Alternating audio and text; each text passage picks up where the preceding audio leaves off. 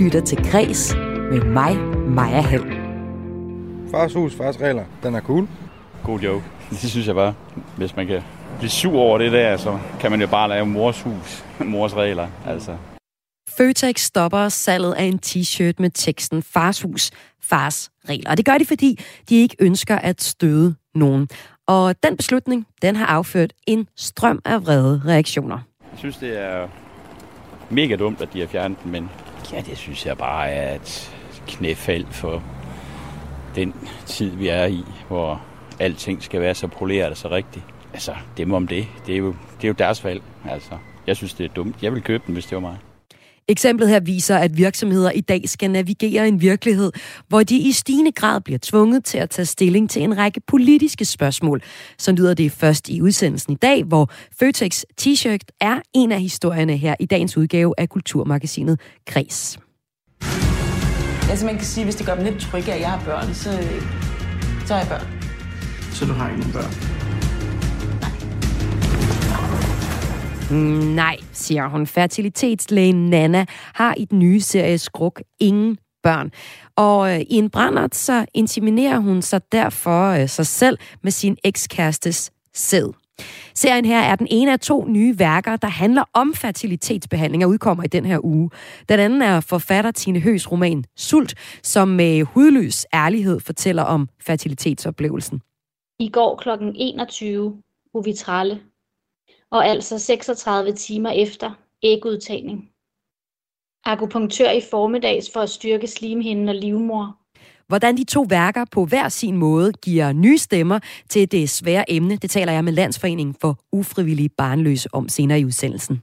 Han skrev til mig som om, at vi var kærester, og så begyndte han også at møde op til koncerter, og, øh, og ville også øh, fri til mig fra scenen.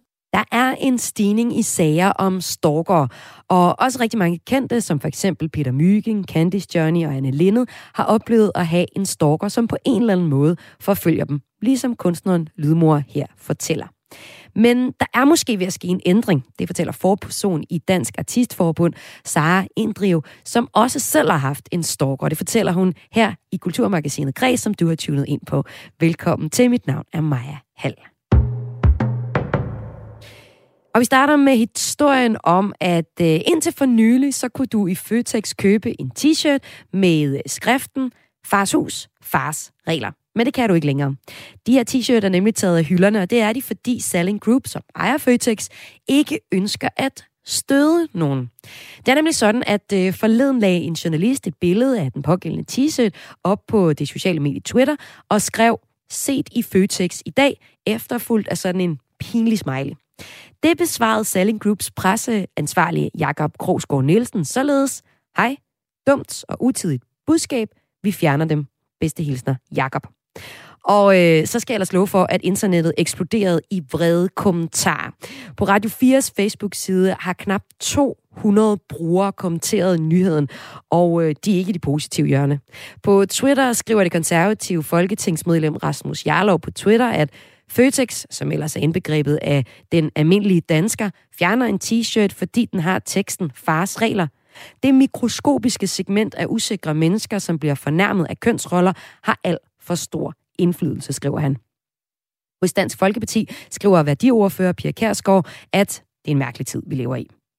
Tidligere i dag spurgte min øh, kollega Joachim Vestergaard en række oceaner, hvad de tænker om t-shirten og om sagen. Kan du se den her? Der står Ja. fars hus, Ja. fars regler. Det er en t-shirt. Den har været grund til en del øh, debat i dag. Ja, Hvad synes du om den? cool. Jeg er selv, jeg er selv far, så jeg kan godt lide den. Men hvorfor skaber den ra- rabatter og sådan noget? Debatter hedder det. Jamen, det er egentlig fordi Føtex de i går valgte at fjerne den fra deres hylder, fordi de synes, at den er dum, og den er utidig. Hvad tænker du om det? Jeg synes jeg ikke. Jeg synes, den er fed.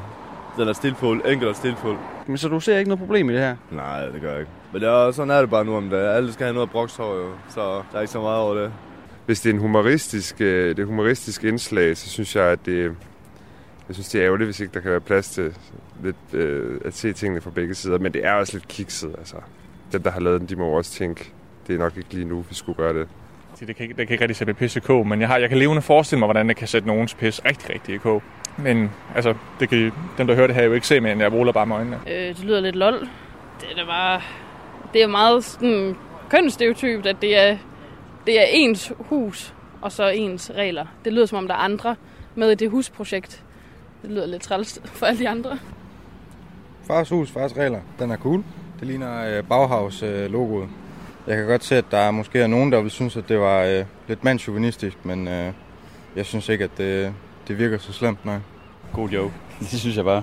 Hvis man kan blive sur over det der, så kan man jo bare lave mors hus, mors regler. Altså, jeg synes, det er mega dumt, at de har fjernet den, men ja, det synes jeg bare er et knæfald for den tid, vi er i, hvor alting skal være så poleret og så rigtigt. Altså, det må om det. Det er jo, det er jo deres valg. Altså, jeg synes, det er dumt. Jeg vil købe den, hvis det var mig. Det var altså Aarhusianernes reaktion på det her. Og ifølge direktør i kommunikationsbyrået Gel Møden Kise og ekspert i krisekommunikation Mikkel Salgaard Bensen, er sagen her et eksempel på, at virksomheder i højere og højere grad bliver afkrævet at tage et politisk standpunkt i forskellige sager. Og her er der bestemt områder, hvor debatten er særlig eksplosiv inden for særligt øh, kønsdebatten for eksempel, men også øh, indvandrerdebatten i særlig grad har, har, har i de sidste mange år været sådan noget, som kan, kan antænde nogle af, af, af de her øh, diskussioner, øh, hvor, at, øh, hvor, hvor det særligt går løs på, på sådan nogle medier øh, som, som Twitter, hvor folk jo også øh, øh, på de her 140 karakterer har nogle relativt øh, stærke holdninger. Er det noget nyt, at øh, virksomheder i, altså på den, hvad skal man sige, de skal gå på listetog på den her måde?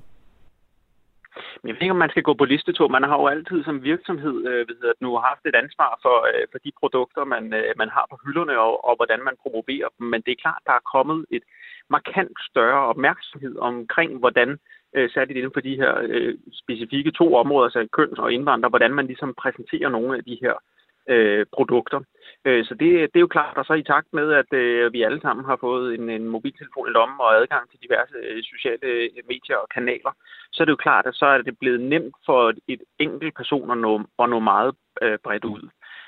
Så, så på den måde er det, er, det, er det jo klart noget, vi ser mere og, og mere af, og så er det jo også samtidig noget, som... Som der er kommet, øh, man kan sige, som er kommet mere op i tiden også, det her med at, øh, at, øh, at afkræve virksomheder i højere grad også, også har en holdning, og vi i højere grad kigger ned i, hvad er det præcis virksomhederne, virksomhederne gør. Både som forbrugere, men også som opinionsdannere i det hele taget øh, gør det i højere grad. Det, og det ligesom- betyder også, at, at virksomhederne jo i højere grad skal have skal have for øje, hvad kan man sige, at de valg, de tager, skal de kunne stå på mål for. Ikke?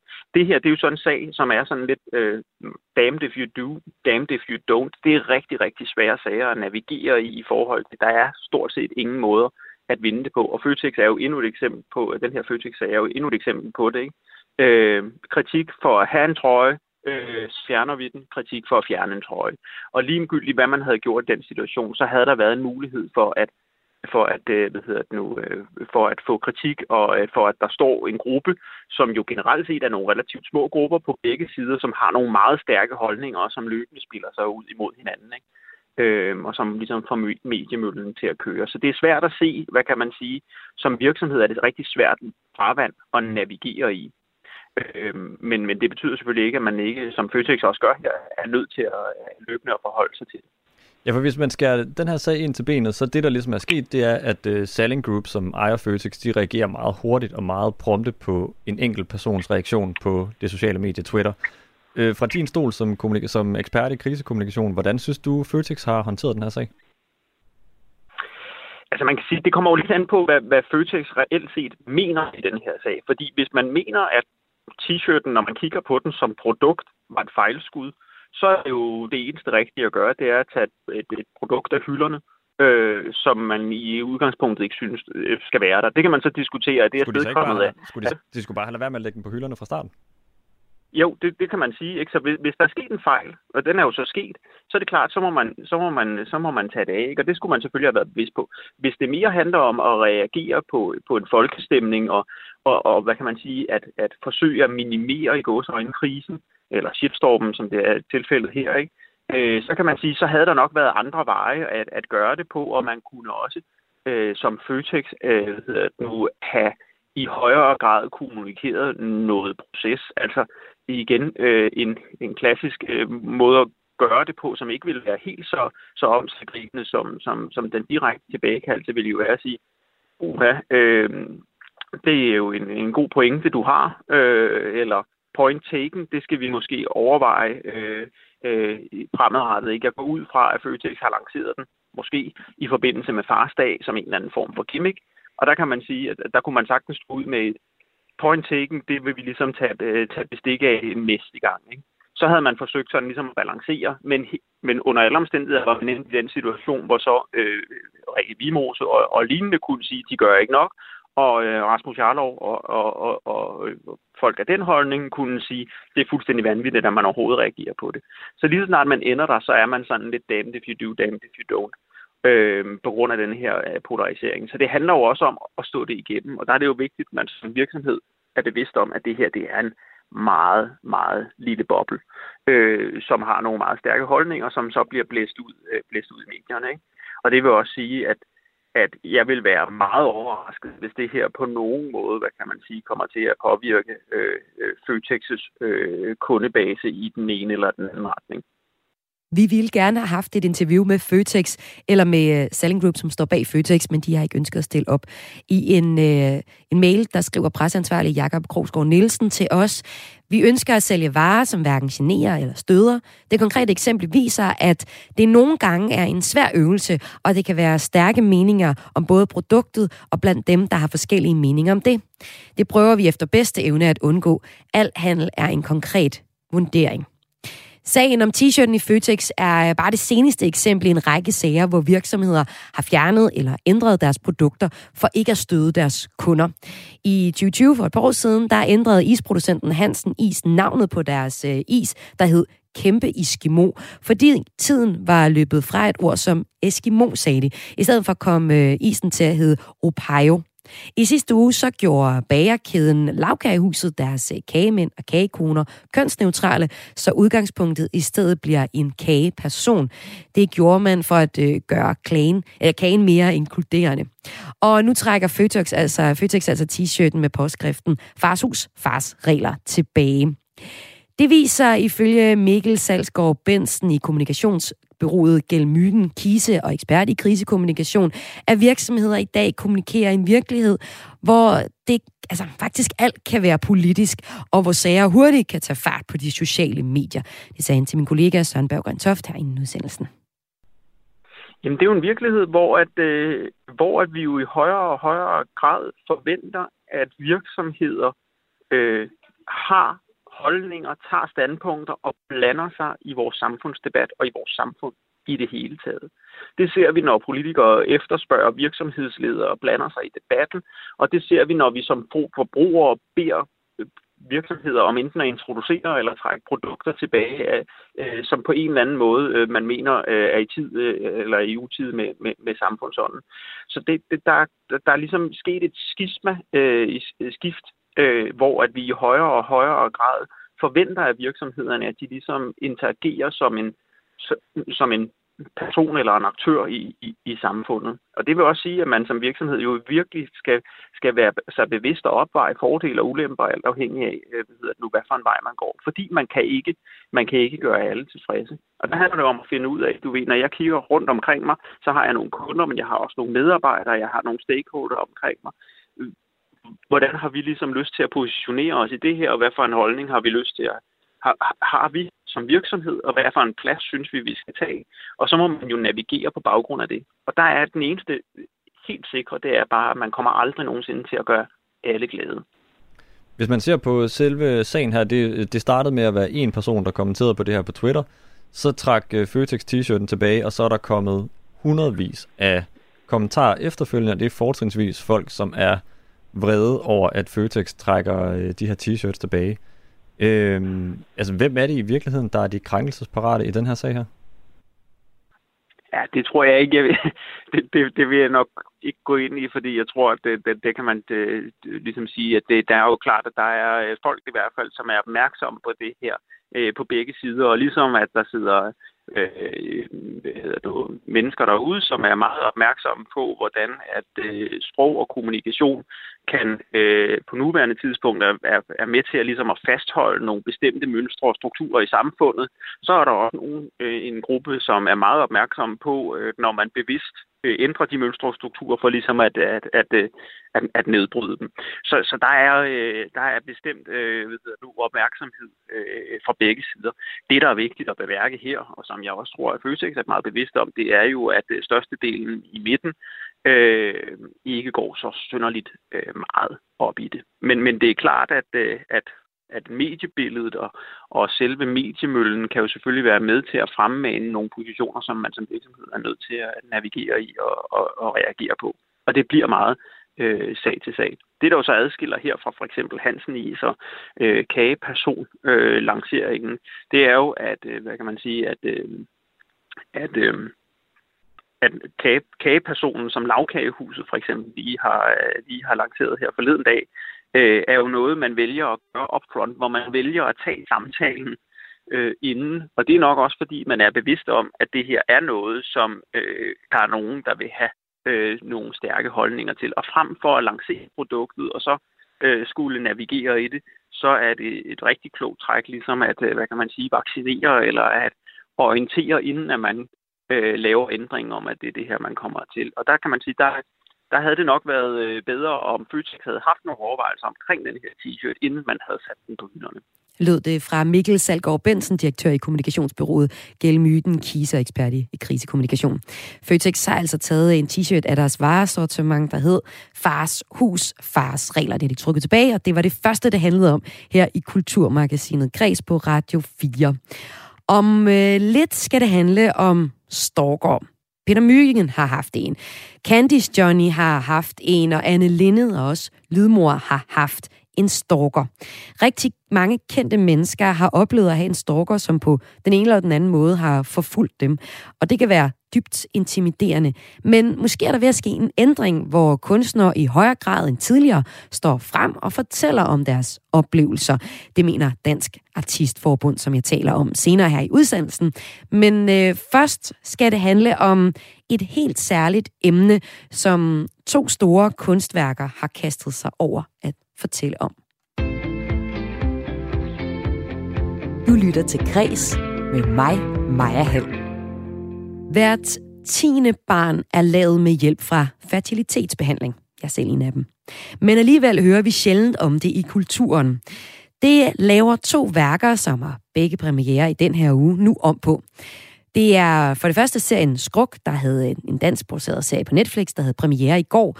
Og så er det Tine Høs roman Sult, som udkommer i morgen, men som vi her på Kreds har fået lov til at læse det allerede nu. Og en, der både har læst og set med, det er dig, bestyrelsesmedlem i Landsforeningen for Ufrivilligt Barnløse og psykoterapeut Helene Kagara. Velkommen til. Tak skal du have. Og du er kommet lidt langt væk fra mikrofonen, hvis du kommer lidt tættere på. Ja, det er en lille smule tættere på endnu tættere på, Helene, så vi kan høre, hvad du fortæller okay, os. så har, så har jeg den næsten i munden. Det er ja, men, mening. Det er nemlig, man skal være helt tæt på mikrofonen, for Godt. at uh, man kan høre det ud.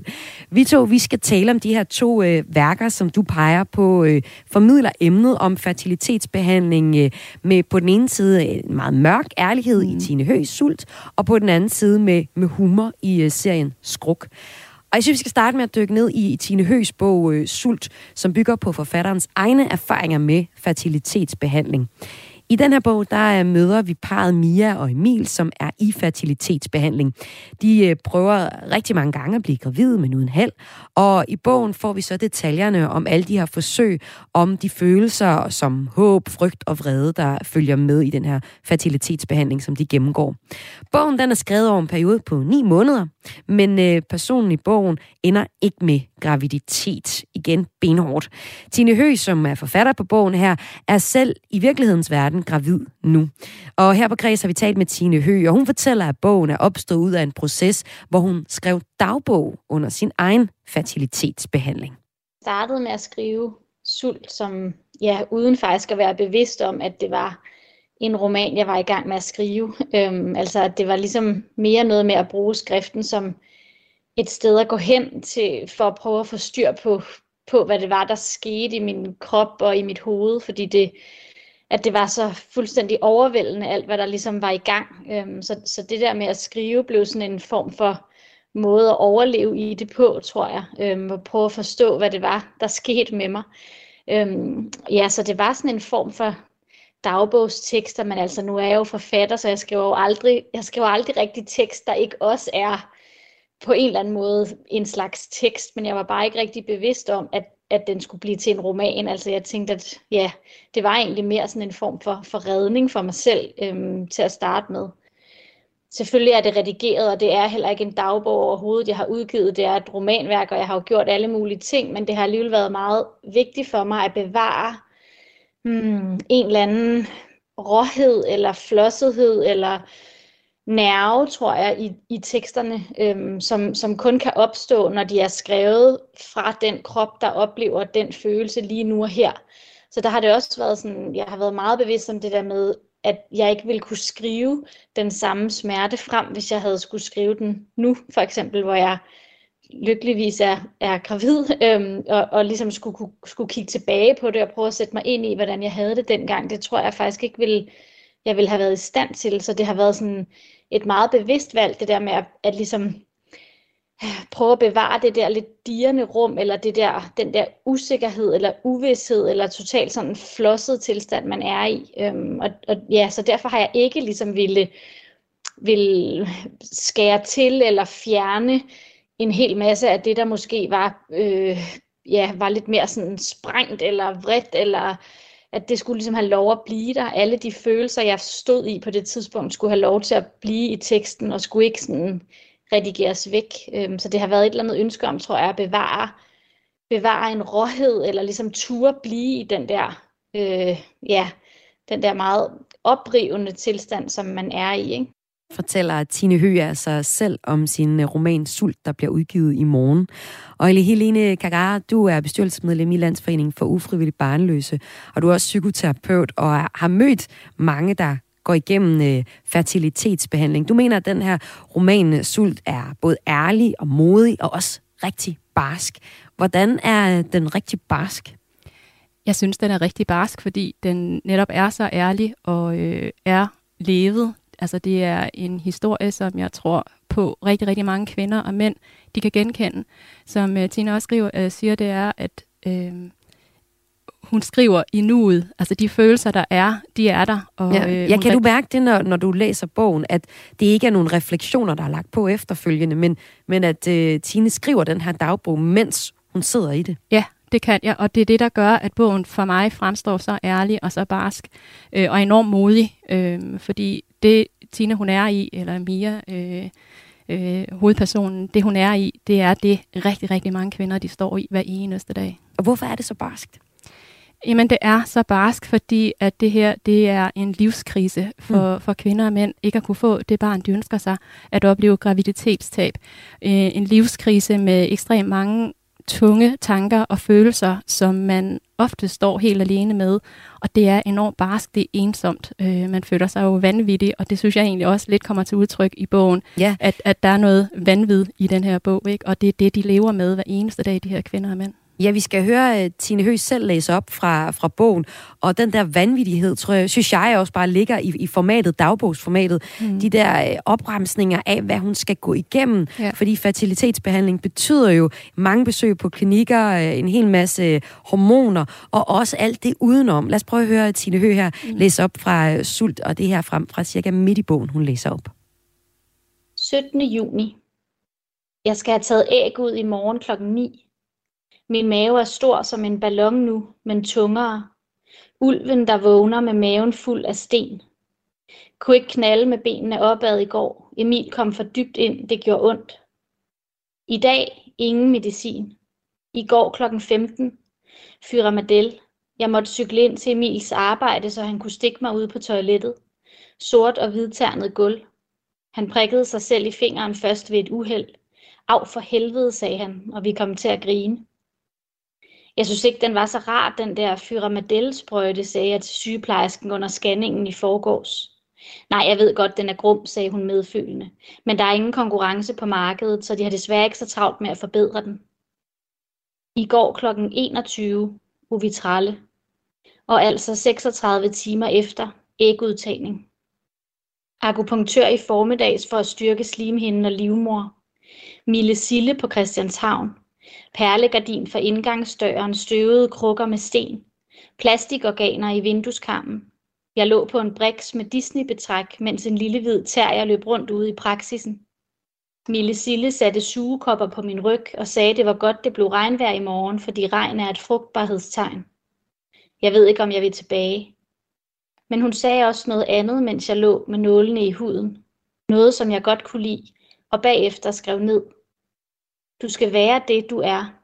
Ked af det, glad, håbefuld, vred. Du skal være det, du er.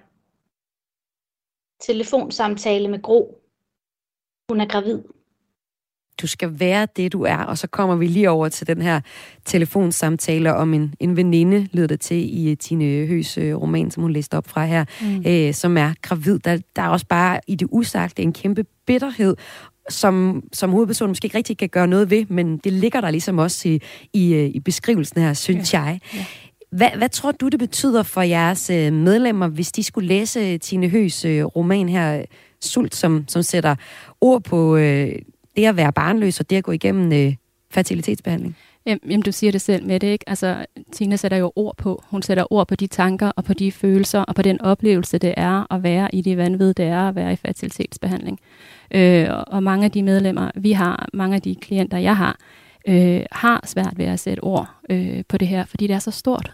Og måske øh, også, fordi det er et tabu. Og det er, ja, altså det er tabu for rigtig mange, men heldigvis så synes jeg, at der kommer mere og mere fokus på det, og det er jo rigtig dejligt.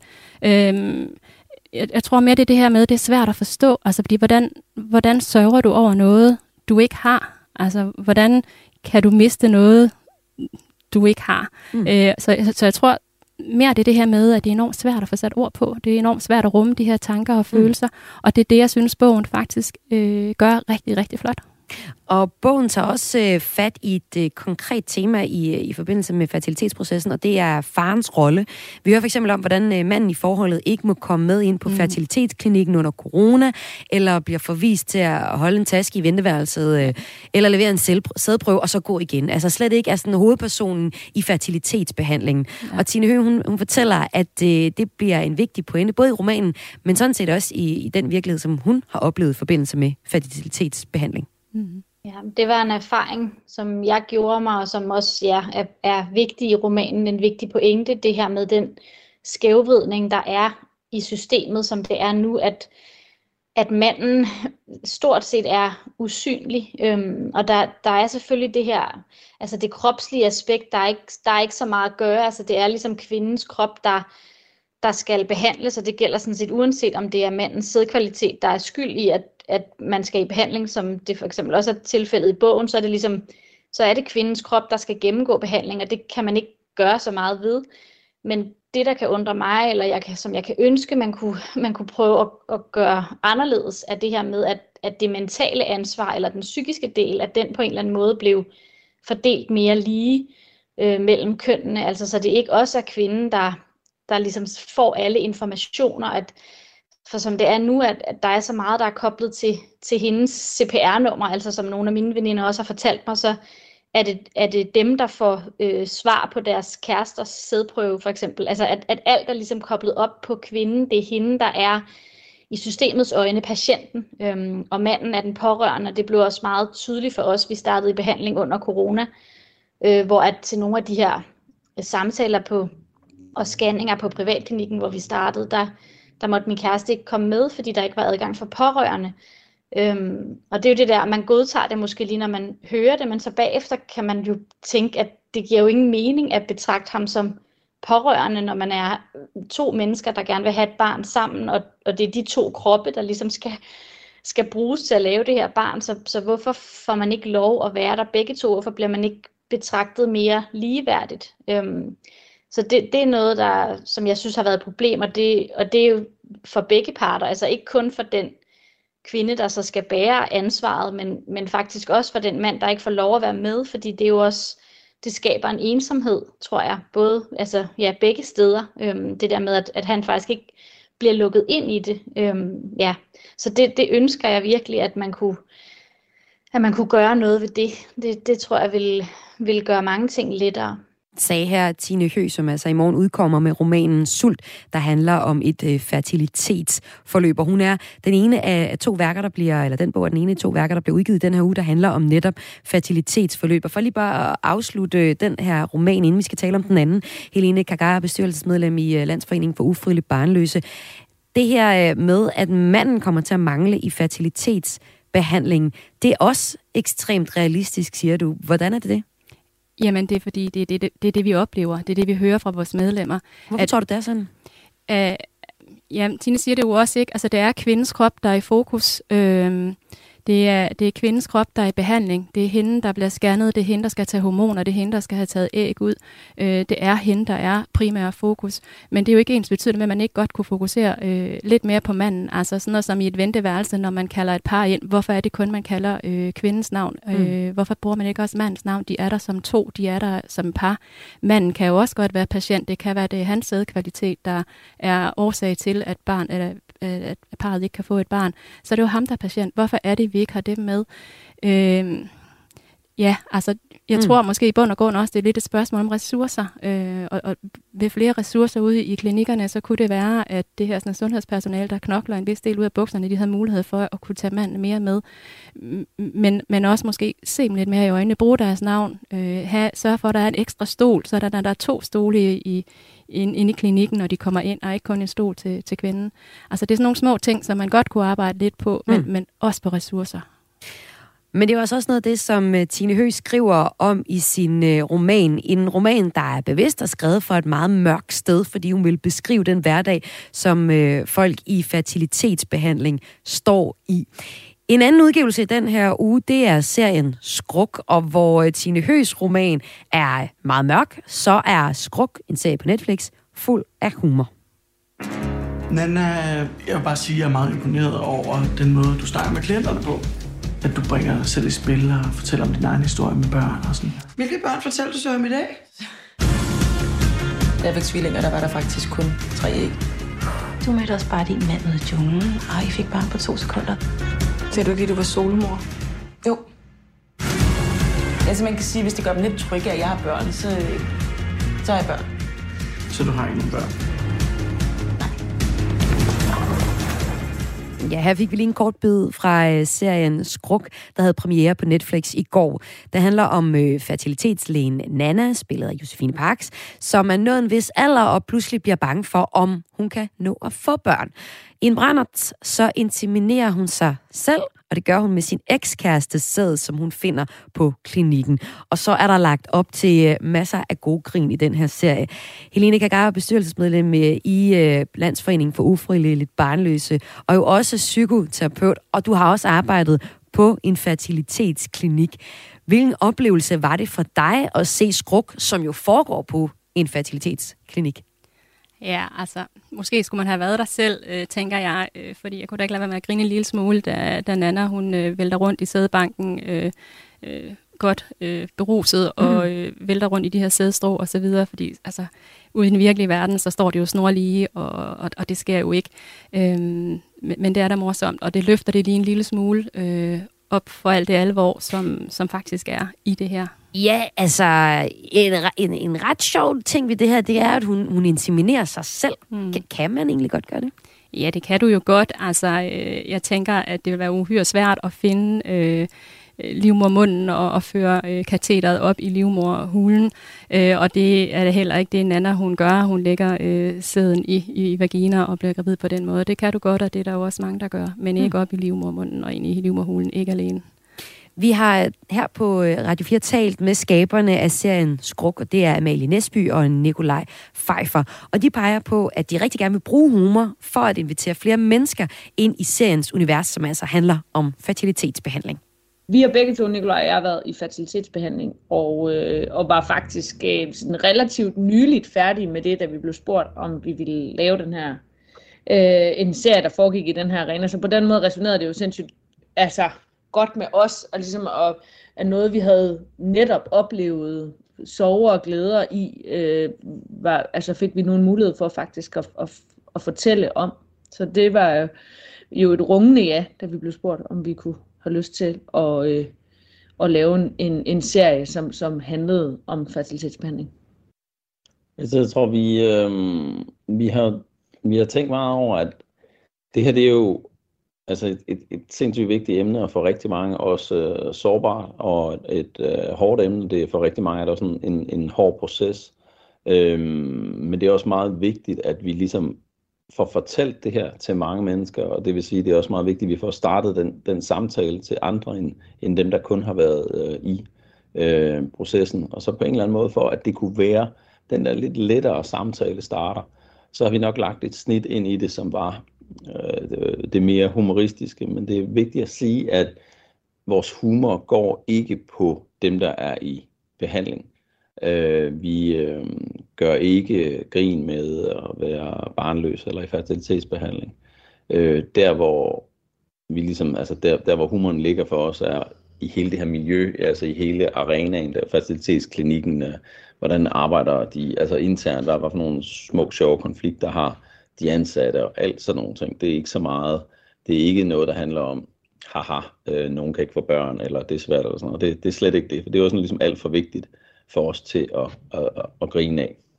Ja, det, det, det er jo også ligesom man kan sige, det, det vi, det vi, altså humor kan jo sindssygt mange ting øh, i, øh, i forhold til at, øh, at, at man kan sige, at også at være en del af, og en måde at tale om noget på. Eller sådan, og og øh, det, vi har nok på alle mulige måder lavet den serie, vi selv har manglet. Altså fordi vi har set øh, selvfølgelig alt, hvad der var om fertilitetsbehandling, mens vi selv gik igennem den proces, og det er der er blevet lavet nogle fantastisk rørende og vedkommende øh, dokumentaristiske projekter om fertilitetsbehandling.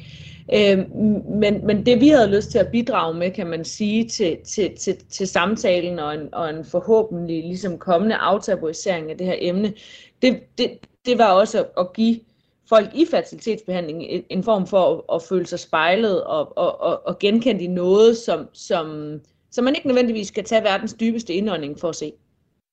Så lyder det her fra blandt andet fra Nikolaj Pfeiffer om Amalie Nesby, der står bag øh, serien Skruk. Helene Kagar, du har øh, set den. Hvad betyder det for øh, emnet fertilitetsbehandling, at der er så meget humor, øh, når det bliver formidlet i den her serie? Jamen, jeg synes jo, de siger det meget godt, øh, forfatterne bag serien, ikke? At, at den, du, du kommer lige ud i uh, helikopterperspektiv. Du får lige mulighed for at starte en samtale uh, om noget, der er lidt let og ikke er så sorgfuldt, og så kan man bedre komme omkring det på en eller anden måde. Der er også noget uddannelse i det, synes jeg. Altså, jeg sad og så første afsnit med min søn i går. Han er 20 lige om lidt. Uh, og selvom at, at jeg arbejder med det, jeg gør, og synes, jeg egentlig har haft talt rigeligt om det derhjemme, uh, så sidder han jo alligevel og tænker, de der sædstrå, hvad er lige det der, det er? Og en, en scanning af ens æggestokke, kan man det? Og kan de godt udløbe de der æg? Altså, så der, der får vi jo en samtale om, om fertilitet og opmærksomhed på fertilitet og omkring det her med, at, at vi har jo altså en udløbsdato, i hvert fald også kvinder, øh, lige hvad det angår, hvis vi vil bruge vores egne æg. Ikke? Og det var da rigtig rart, synes jeg, at kunne sidde og tale med min søn om det, og forhåbentlig det er noget, han går videre med, og ikke sidder som, øh, som 40-årig øh, og, og ikke kan få de børn, som han gerne vil have, fordi hans kone er kommet lidt for sent i gang. Og øh, på den måde, så peger du måske også på, at skruk er for et yngre målgruppe, og måske nogen, der ikke har øh, fertilitetsbelanding tæt på, på livet lige nu. Jeg tror, den kan ramme, altså, jeg tror, den kan ramme rigtig bredt, mm. øh, fordi altså, nu Nana er hovedpersonen i film, hun er 37 år og går øh, med nogle tanker omkring det her med at skal kaste sig ud i det at, at blive solomor, fordi hun ikke har mødt manden i sit liv. Øh, måske komme en lille smule sent i gang i forhold til øh, det bioliv, biologiske ur. Øh, og, og der er der rigtig mange kvinder, der går med de her tanker derude, og, og, og sidder og se den her film lidt udefra, det kan jo også godt gøre noget, uden at man skal sidde og få en stor klump i maven, som man måske får, når man læser Tinas bog. Tak fordi du var med her, Helene Kagara, bestyrelsesmedlem i Landsforeningen for Ufrivilligt Barnløse. Tak fordi I måtte være med. Og Helene Kagara var med her for at tale om to værker, der udkommer i den her uge, der begge handler om fertilitetsbehandling. Det var serien Skruk, som fri premiere i går, som du kan finde på Netflix. Og så øh, var det Tine Høs roman Sult, der udkommer i morgen. Du lytter til Græs med mig, Maja Hall. Og om et øjeblik, så skal det handle om stalking af kendiser, som er et udbredt problem. Men øh, først her i Kulturmagasinet Græs får du en kulturanbefaling. Ringridning, det er en elgammel tradition, som øh, stadig er en stor begivenhed i Sønderjylland. Der er sågar sønderjyder, der tager fri fra arbejde for at gå til ringriderfrokosten. Det fortæller Kreses kulturagent i Sønderjylland, der her i weekenden har været til et af de over 50 ringriderbegivenheder eller fester, der er her hen over sommer for, sommeren og foregår i landsdelen. Det er sådan, at Kreds har kulturagenter fordelt over hele Danmark, og deres fornemmeste opgave det er at finde frem til de mest interessante oplevelser i deres område. Og øh, Kreses kulturagent i Sønderjylland, Nadia Schmidt Larsen, anbefaler altså i den her uge dig at tage til ringridning i en af de to rivaliserende byer, enten Åben Rå eller Sønderborg. Selv har hun her i weekenden med til ringridning i Rødkro. Jeg tænker, at øh, i dag der vil jeg sådan forberede lytterne på sådan to store arrangementer, der bliver afholdt i juli måned i Sønderjylland i henholdsvis Åben Rå og Sønderborg, nemlig ringridning. Og ringridning er i ordets betydning en dyst, hvor man rider med det mål for øje at ramme en ring med sin lanse. Der rides som regel i to dage om i alt 50 ringe med 30 ringe den ene dag og 20 den anden. Og så til slut, der bliver årets konge, kronprins og prins så kåret, og jeg vil så ikke gå ind i en debat i dag, øh, der hedder kønsdebat, for den synes jeg, vi skal lade lavkagehuset løbe med lige nu her. Øhm, tilbage til Åben Rå og ringridning. Der, øhm, i Åben Rå, der rides den sidste ring med en størrelse på 10 mm. Det vil sige, at du i galop skal ramme ringen med din lanse, øhm, og rytteren skal være iført hvide benklæder, mørk jakke og en blå-hvid ringriderkasket. Det er sådan lidt the gist of it, hvad der kommer til at ske til en ringridning, øhm, når det kommer til hestene, fordi ringridning indeholder jo meget mere end, end, end blot øh, selve ringridningen. Der er både noget tivoli, der er ringriderfrokosten, som jeg ved mange sønderjyder, de tager de stedet fri fra arbejde for at drikke mange våde varer og spise en masse ringriderpølser og sild. Så er der noget tivoli og tombola, og øh, det starter med et øh, kæmpe rytteroptog igennem byen, som er lidt andet af et øh, musikkorps. Øh, var der ja. noget særligt ved, ved ringridning i, i Røde Kro, som du oplevede her i weekenden? Ja, i Røde Kro, der kunne man få en øh, mad- og fadølsbillet til 25 kroner. Det vil sige, at du kunne blive bespist og bedrukket for 25 kroner. Det synes oh. jeg er ganske særligt for Sønderjylland. det må man nok sige. og hvad får man så? Fik man så en ringriderpølse? Ja, det gør du nemlig. Og, og hvad er en ringriderpølse?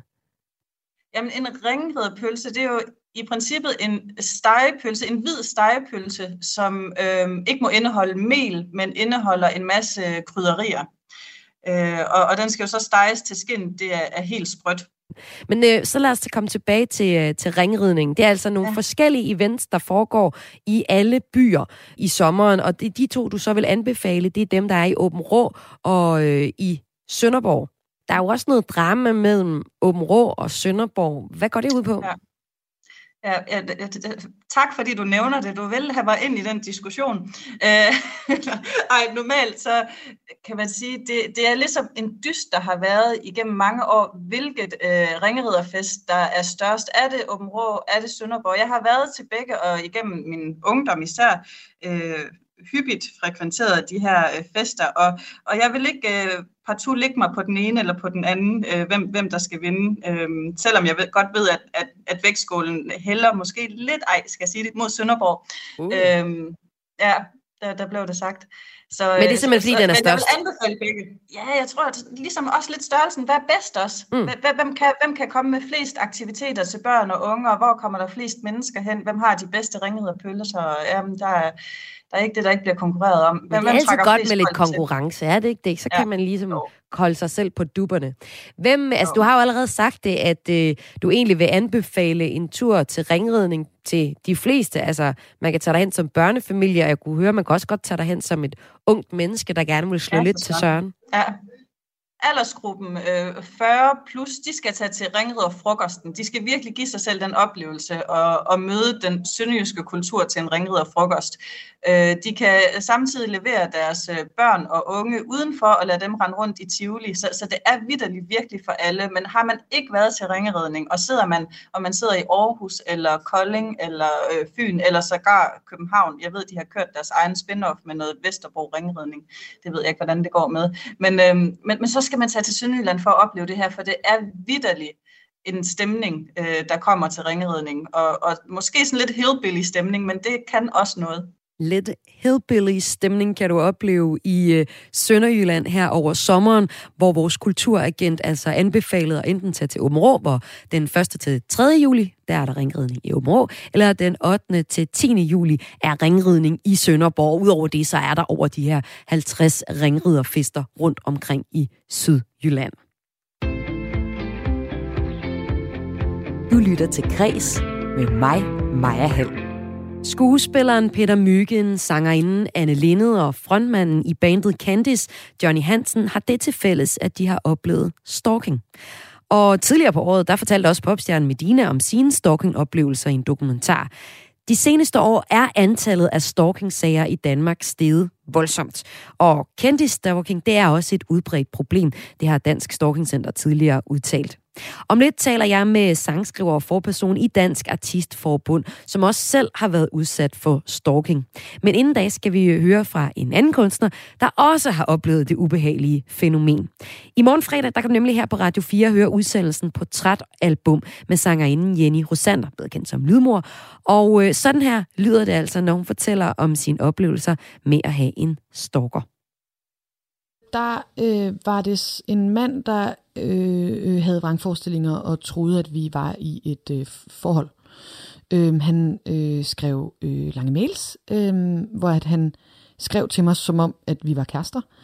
Øh, og så begyndte han også at møde op, øh, først øh, på øh, til koncerter, øhm, og, øh, og ville også øh, fri til mig fra scenen. Øhm, det fik vi heldigvis stoppet. Hvordan fik du det at vide, at, at han ville fri til dig fra scenen? Jamen, det var fordi, at han gik ind på, øh, på Store Vega, og heldigt nok øh, simpelthen begyndte at tale til personalet om, at øh, han var min kæreste, og vi boede sammen, og jeg havde øh, smidt ham ud af lejligheden om natten. Øhm, og det var derfor, han havde sovet i sin bil ude for min lejlighed. Det fandt vi så ud af, var rigtigt. Han havde sovet i sin bil ude foran min lejlighed. Øhm, og at den eneste måde, jeg ville tilgive ham på, det var, hvis jeg, at han friede til mig fra scenen. Så det var bare, han ville bare have, at de her vagter skulle hjælpe ham med at fri øh, til mig fra scenen. Og det er der så nogen, der går ind og fortæller mig, 20 minutter inden, at jeg skal stå og performe for 1.500 mennesker. Altså før din koncert? Ja. Øh, og øh, han fik også rigtig meget skæld ud af min management. Og øh, der opstår så en situation backstage, hvor jeg simpelthen øh, siger, at jeg nægter at gå på scenen, hvis han er derinde, fordi at jeg er på det her tidspunkt allerede så bange for ham. Han er et kæmpe, kæmpe stort brød, og han har sendt mig nogle rigtig underlige mails. Øhm, og så får de så heldigvis øh, smidt ham ud, øhm, og vi opdager så senere, at det han gør, det er, at han sætter sig ind i sin bil og kører direkte hen til min lejlighed, hvor han så øh, overnatter i sin bil igen øh, og sender mig en meget, meget øh, besynderlig mail, som jeg thank God først ser dagen efter, hvor jeg har sovet hos min kæreste. Øhm, øh, og det er her omkring, at vi begynder at, at kontakte politiet. Øh, fordi det her med, at han sover i sin bil udenfor min lejlighed, er sådan rimelig uhyggeligt. Øhm, og det gør han nogle gange. Han får sendt mig en hvilesesring, og jeg ved ikke, hvor meget han har været øh, ved min lejlighed, fordi at jeg simpelthen er så bange på det her tidspunkt, at jeg bare basically flytter hjem som kæreste. Øhm, og jeg kom tilbage øh, til lejligheden, efter at have været væk i tre uger på et tidspunkt, hvor der gik 20 minutter, og så ringede han på. Øhm, og der kan jeg huske, at jeg tænkte sådan, shit mand, han må være her hele tiden, og manden bor altså i Jylland, øhm, og jeg bor i København fortalte her kunstneren Lydmor om øh, sin oplevelse med at have en stalker. Og Candy Stalker er et udbredt problem, og øh, det har også min næste gæst oplevet, Sara Indrive, sanger og forperson i øh, Dansk Artistforbund. Øh, velkommen til dig. Tak skal du have. Hvad tænker du, øh, når du hører Lydmor fortælle sine oplevelser om stalking her? Jamen altså, jeg tænker jo, at det, det lyder ekstremt ubehageligt først og fremmest, øh, og at det har jo også konsekvenser både, både menneskeligt og, og, og professionelt, når man er ude for, for sådan en oplevelse. Øh, og så tænker jeg jo, at jeg kan sagtens relatere, fordi at øh, godt nok er det ikke i samme omfang, øh, som jeg selv oplevede det, men, men, men dog alligevel. Så jeg, jeg kan jo godt mærke på egen krop, hvordan det egentlig føles. Ja, hvordan påvirkede det dig? Ja, men altså, det, det, det giver jo sådan en, øh, en frygt for at komme hjem til sit eget hjem, han har sagt. Ikke? Øhm, og, øh, og så gjorde det også øh, noget ved det der med, at det var øhm, det uforudsete, når man, når man skal optræde. Øh, er han der pludselig? Og, øh, og det, det giver en eller anden, altså forvejen er der jo, altså man skal lade op, og, og man, man står der og er sårbar. Jeg tror faktisk, hvis jeg skal gå lidt dybere i sådan i det psykologiske, så er det det der med, at man føler man så pludselig, i stedet for at give alt af sig selv, skal man holde på sig selv, fordi der, øh, der er nogen, der ikke rigtig kan finde ud af at, at modtage det på den rigtige måde. Ja, hvordan øh, oplevede du øh, stalking? Du siger, det var ikke lige så voldsomt, som det lydmor fortæller her. Men hvordan var din øh, stalker? Ja, men altså, det var jo i mindre omfang, men egentlig noget lignende faktisk. Øh, altså, at en, en, en person øh, havde fået lavet en fortælling om, at vi var sådan skæbnesbestemt til hinanden, øh, og gjort mig sådan til objekt for, for en, en hel række fantasier, som var mere eller mindre øh, jordnære og konkrete. Altså, nogle af dem var netop sådan helt, altså, du ved, vi, vi er i virkeligheden kærester, og vi, vi, skal, vi, vi skal drikke kaffe på fredag, eller sådan noget. Mm. Ikke? Og så til, at, øh, at øh, jeg har drømt, øh, jeg ved, hvor, hvor din familie kommer fra, jeg har set dit barndomshjem i drømmen og sådan noget. Okay. Altså så sådan en, en, en range af fantasier, som, som gik fra noget, ja, altså noget nært til noget, til noget meget fjernt. Og øh, de seneste år så er antallet af stalking-sager i Danmark steget øh, ret voldsomt. I 2016 var der færre end 1000 sager om personer, der har overtrådt et tilhold, opholdsforbud eller bortvisning. Men sidste år viste tal fra Rigspolitiet, at der var næsten 6.000 sager. Og i 18 vurderede en rapport fra Justitsministeriet, at øh, op mod 98.000 danskere mellem 18 og 74 år havde været udsat for stalking inden for det seneste år, så der er altså også flere sager end dem, der bliver øh, indberettet. Hvor der så øh, er flere kendte sager, det har vi ikke nogen tal på, men øh, man har en formodning om det hos Dansk Center for Stalking. Det er de i hvert fald tidligere udtalt til politikken. Så du peger så på, at øh, du egentlig ser en tendens til, at øh, kunstnerne i højere grad stiller sig frem og fortæller om deres oplevelser. Hvordan oplever du det? Ja, men altså tror jeg øh, egentlig lidt som, som alle andre, men, men det er jo også måske en, øh, en ny platform, vi har så for kommunikation i de sociale medier. Mm. Så, så gør, kunstnere skriver simpelthen ud, at de, de oplever det her? Mm, nej, jeg tror mere, at det handler om, at man kan tale øh, i sådan nogle semi-offentlige rum, mm. øh, hvor der kan være en type samtale, som er semi-offentlig, hvor det er nemmere at snakke om sine, øh, altså sådan en problemstilling som den her, som, som jo føles privat, og jeg tror, det er det, der er forskellen fra, fra nu til dengang, jeg oplevede det for efterhånden mange år siden, at man jo på en eller anden måde tænker, at det er mig, der er problemet. Altså, og, og, og det, som du riser op nu, det er, at det, at det faktisk er et ret udbredt problem, som rigtig mange lever med. Mm. Og, og, og det der med at fjerne det fra, eller flytte det fra sit private rum til, et, til et, en offentlig samtale, det er noget nyt. Og, øh, og, og for, for, altså, vi har jo ikke tal på det på den måde, hvilket måske også hænger sammen med, at det ikke er en type henvendelse, vi får som forbund. Vi er jo øh, rådgiver på kontraktforhold og også på, på arbejdsmarkedsmæssige forhold, altså barsel og sygdom og den type ting. Men, øh, men vi har jo ikke egentlig kompetencer til, øh, til sådan noget som, øh, som, som stalking, og derfor er det jo også nærliggende, at de har fundet tallene fra Dansk Stalking Center. Men jeg kan i hvert fald bekræfte, at det er en samtale, vi har i mm. højere grad i, i vores miljøer, end det har været tidligere. Og det kan jo være med til, tror jeg, at, øh, at fjerne belastningen på den enkelte. Og øh, et enigt folketing vedtog også lige inden øh, årsskiftet en ny selvstændig bestemmelse i straffeloven om kriminalisering af stalking. Loven er trådte i kraft her ved årsskiftet, og er sådan en del af et større udspil, der skal styrke indsatsen mod stalking. Så det kan jo også være, være med til, at, og, at folk har lyst til at, at dele det med andre. Så Indrive, sanger og forperson i Dansk Artistforbund, tak fordi du var med her i Kreds.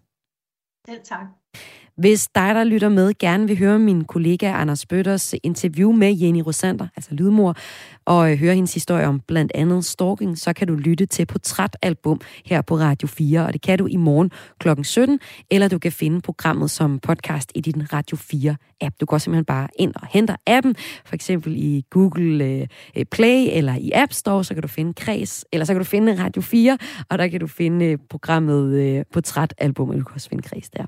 Det her, det var øh, Kulturmagasinet Kreds for i dag. Der er ikke mere i den her uge, så du skal altså finde os som podcast hvis øh, du vil høre mere. Programmet her det var tilrettelagt alene Grønborg Poulsen, Søren Berggren Toft og Joachim Vestergaard Jensen.